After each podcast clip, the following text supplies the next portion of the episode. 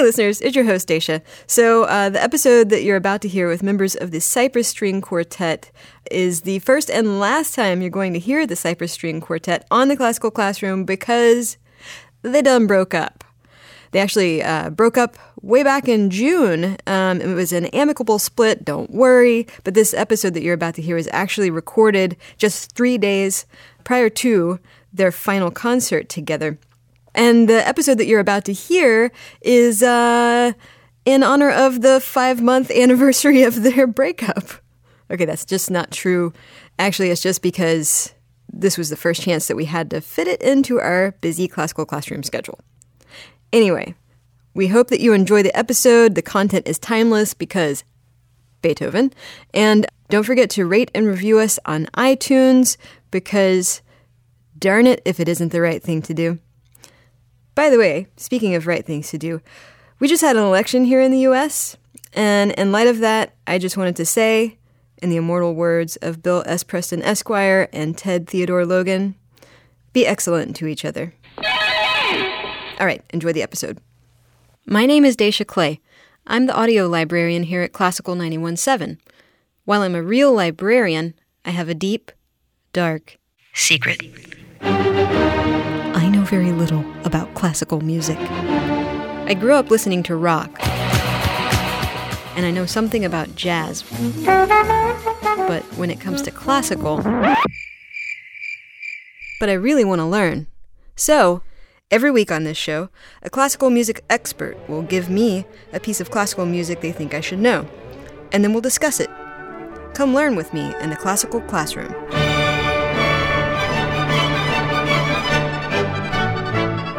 Hello, everyone, and welcome to the Classical Classroom. I'm Dacia Clay, and here with me today are two members of the Cypress String Quartet, violinist Tom Stone and cellist Jennifer Kloetzel. The San Francisco based quartet has spent almost 20 years together on stage, and during that time, they've played all over the world. They've recorded over 15 albums together, some of them at Skywalker Sound, which I can't wait to talk about. Um, they've even been heard on House of Cards. Tom and Jennifer, welcome to the Classical Classroom. Thank you, Dacia. Hi, Dacia. So it's my understanding that not only is this new album, the Early String Quartets, your last recording together, but your last concert together is this month. Mm-hmm. And yet you all look so smiley on the CD cover. yeah. Well, we, we have a great job, yeah. you know, so we're really enjoying playing together. Yeah. And uh, we've been together as a quartet for 20 years now, and three of us are founding members. So yeah. that means that three of us have been with the group for that entire time. Our violist joined us 15 years ago. So, you know, the four of us have been playing together for 15 years as a group. That's, so, wow. um, we love playing together. So, you hence know, the smiles. great experience. Yeah. so, well, before we get to, I, I want to ask you a lot more about that later. But mm-hmm. before we get into sort of the life cycle of the string quartet, Let's talk about the music on your new CD. Uh, mm-hmm. Uh, you have, I, I looked at your discography and you've spent a lot of time as a quartet with Beethoven. Can you tell me why? Actually, I would I would blame Beethoven for us being in a string quartet in a way. It's Beethoven's fault. No, it's um, when we came together 20 years ago. One of the main things we wanted to do was look at these works by Beethoven. So Beethoven wrote 16 works for string quartet, mm-hmm. and they fall into these you know periods of time that people call the the early, middle, and late, just because that's where in his lifetime he was writing them. But also there are specific styles associated with those. Mm-hmm. But actually, when we started 20 years ago, we dove right into the to the late quartets. Those oh. are the most personal, the most spiritual you know, the last three years of his life, he spent only writing string quartets. Wow! So and you like, started there. we started there because, wow. and people said, "You're crazy. Why are you starting there at the end?" And we said, "Well, we've been waiting our whole lives. You know, here we were 20, whatever. We've been waiting our whole lives to uh, to to play this music, and mm-hmm. to be able to play with a, a group who rehearses together every day.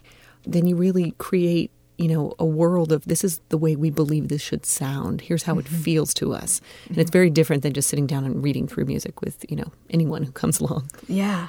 Yeah. So you just you just jumped into the deep end of the pool and that's you were exactly. like Exactly. Let's right. go. Yeah. yeah. That's how you learn to swim. is there a piece that you guys would uh, like to hear a bit of from that? Sure. CD? How about um, there's a quartet opus 130. Okay. And the um, either last track or second to last track is called the fugue. the fugue. Okay.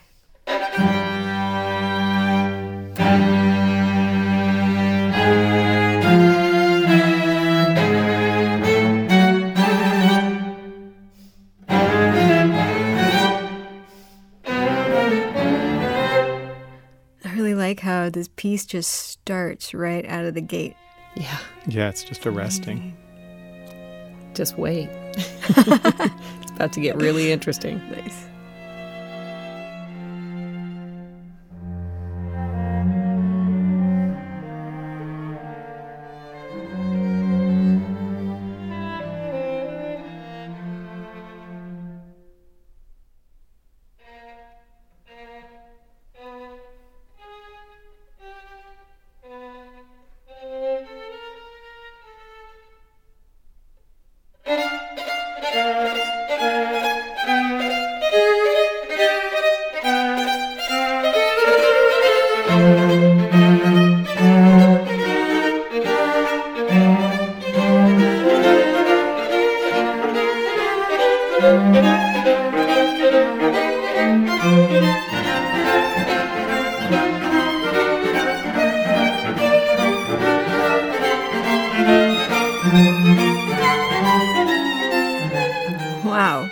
It sounds that sounds like galloping. Yeah, doesn't it? Yeah, that mm-hmm. that rhythm just sounds like you're galloping towards. And it's and it's relentless. I yeah. mean, that's it's Beethoven at his most. You know, he gets really obsessed with things, and that for like two minutes of music. Yeah. It's marked, you know, fortissimo, so at the you know top volume, as loudly as you can as play, as loud as you can play. And then because it's Beethoven and he's going to totally play with your expectations, just when you're about to turn off the recording because you're like, I can't handle being screamed at anymore. he he gives you the most tender pianissimo music just for, gentle gentle for like one minute and then it moves into this very kind of glorious grand almost like you know handel's messiah kind of music um, and that's Beethoven. And and in a nutshell, wow. you know, what gets me so excited about this composer is what he does. And you know when you don't ex- i mean i know this music and it still gets me all fired up right? Um, because it, it's the way he plays with the expectations that you have as a listener. Yeah. It's almost like he teaches you something. Okay i'm gonna i'm gonna play this relentless rhythm and now you're gonna get used to it but no you're not i'm pulling the rug out yeah he doesn't he doesn't let you rest or it doesn't no. give you very no. long periods. You never rest. get very comfortable.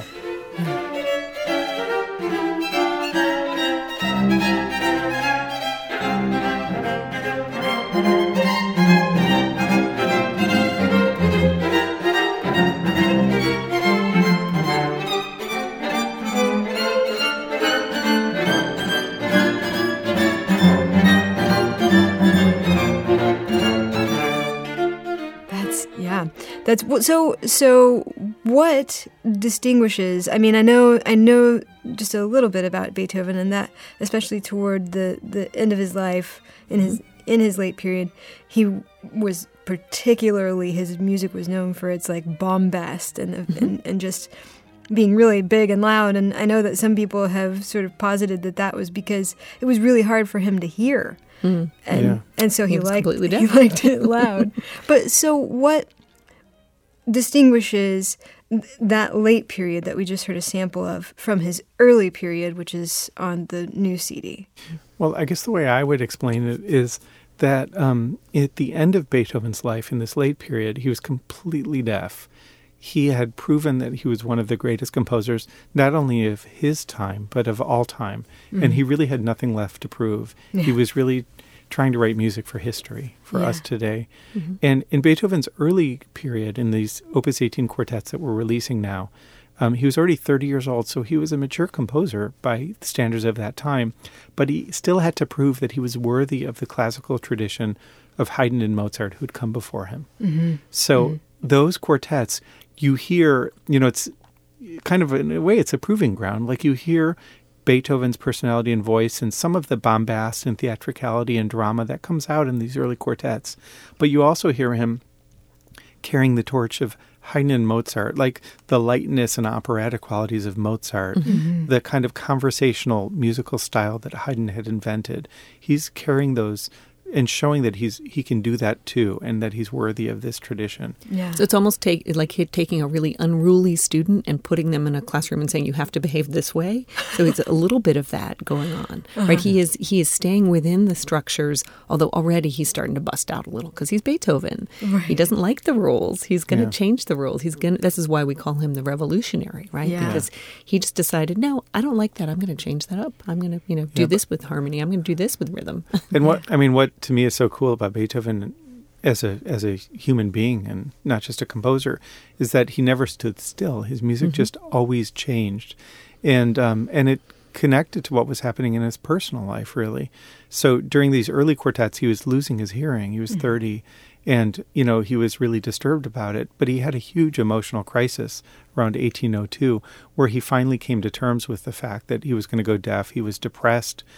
Um, he contemplated suicide and when he came out of that depression, um, he had a new resolve um, and also a new freedom to write music. And um, and that new freedom led to him really ushering in the Romantic era in music and identifying with figures like Ulysses from the Odyssey. Uh-huh. And um, and you see a huge shift in his music. There are germs of it in the early quartets. You hear you hear where he's heading, but there was a big sort of ground shift at that moment. Yeah. Um, and and you can sort of see those moments throughout Beethoven's life, and you know how incredible for a composer to overcome deafness right. and still mm-hmm. not only write music but write even greater music than he had before. And is is it is it that moment like when he sort of emerges from from that depression that you start getting the the just intense emotion that that people are so accustomed to to Well, that's the interesting thing is that you hear the germs of it in the early quartets. Yeah. So, for example, the very first quartet he published, the slow movement is based on the tomb scene of Ro- Romeo and Juliet. Mm-hmm. You know, and there's never been a more, you know, emotionally I- impactful story than that tomb scene from mm-hmm. Shakespeare. And Beethoven captures it exquisitely in the music. I mean, it's so romantic and emotional. But then there was a transition after this personal crisis where those emotional germs that you already see in the early works get mm. expanded I and, see. and okay. changed and become even more somehow even more bold. I see.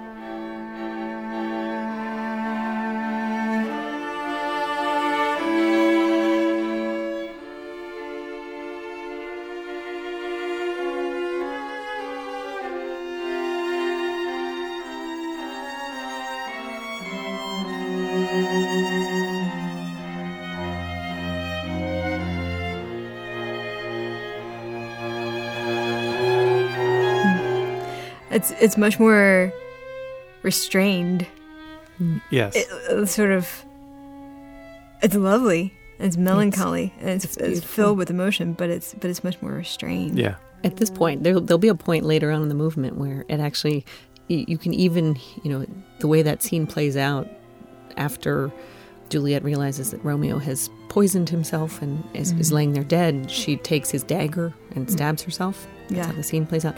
Beethoven actually you know, he doesn't notate this is exactly where it happens, but there's a point where there's almost like a stab and a scream in the first violin part. Whoa. And then a and then a silence.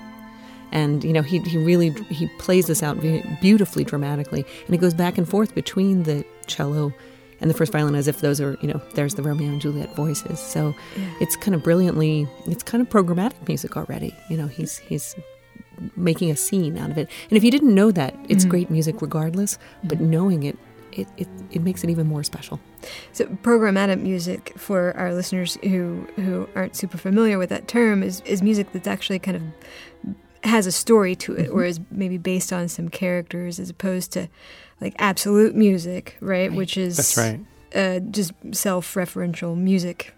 That's right. Is that am I getting it? That's right? a great explanation. Excellent. Okay. Yeah. Awesome. Yay! I learned something. Yeah. so so is that um, speaking of that like is is Beethoven more known for programmatic music or for more absolute music?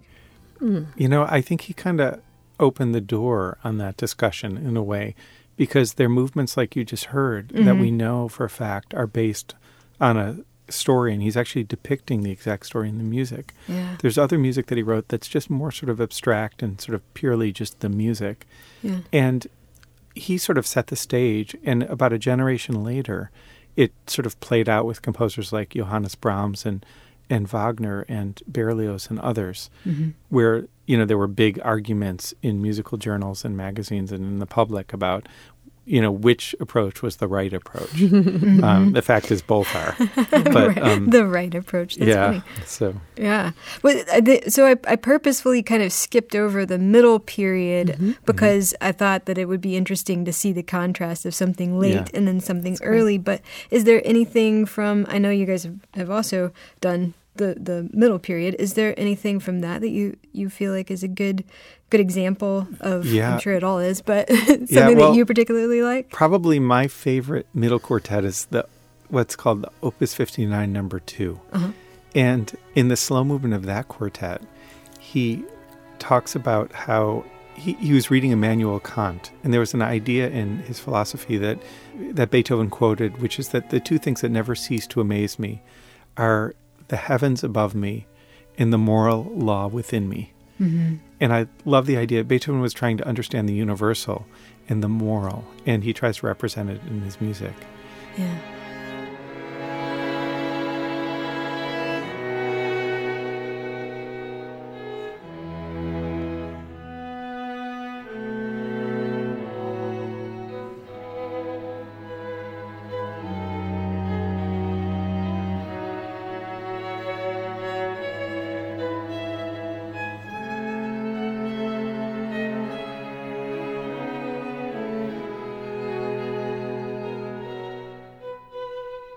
What's amazing about the middle quartets is, you know, Beethoven really came into his own and he established that he was one of the greatest composers of his time. Mm-hmm. And every movement's different from every other.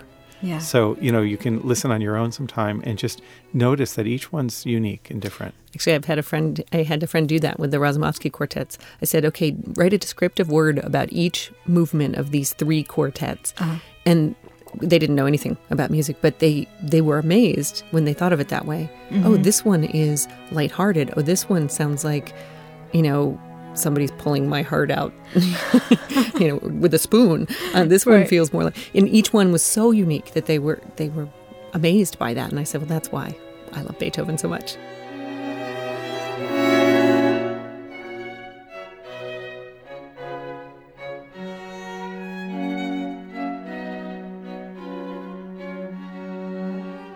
Before you guys go, I just wanted to ask um, about the elephant in the room, which is that sure. you guys are breaking up. So who's the mm-hmm. Yoko? we we all are. We're all the Yoko. yeah. Um, no, what, what, what signaled that it was time to Cypress out? well, we finished some projects that were really important to us, like recording of the early Beethoven quartets, and have had an amazing 20 year run together and just decided it was time to try something new. And yeah. very few people get to work for 20 years with three other, you know, people. And I f- find like all of my colleagues are amazing. Yeah. And uh, it's been such a privilege and it's uh, it's time to try something different now. Mm-hmm. Yeah. Well, congratulations on an amazing career and you know spending that long with other human beings and, and having a successful go of it. That's that's just it's incredible. And oh, thank you. I really you, appreciate you both being here today, Tom Stone and Jennifer Kloetzel of the Cypress String Quartet. Thank you so much. Thanks for having us. Thank All you. Right. All right, everybody, that does it for this episode of Classical Classroom. For more Classroom, go to houstonpublicmedia.org slash classroom. Find all of our social media links on that webpage. You can email me at dclay at houstonpublicmedia.org. You can subscribe to, rate us, and review us on iTunes.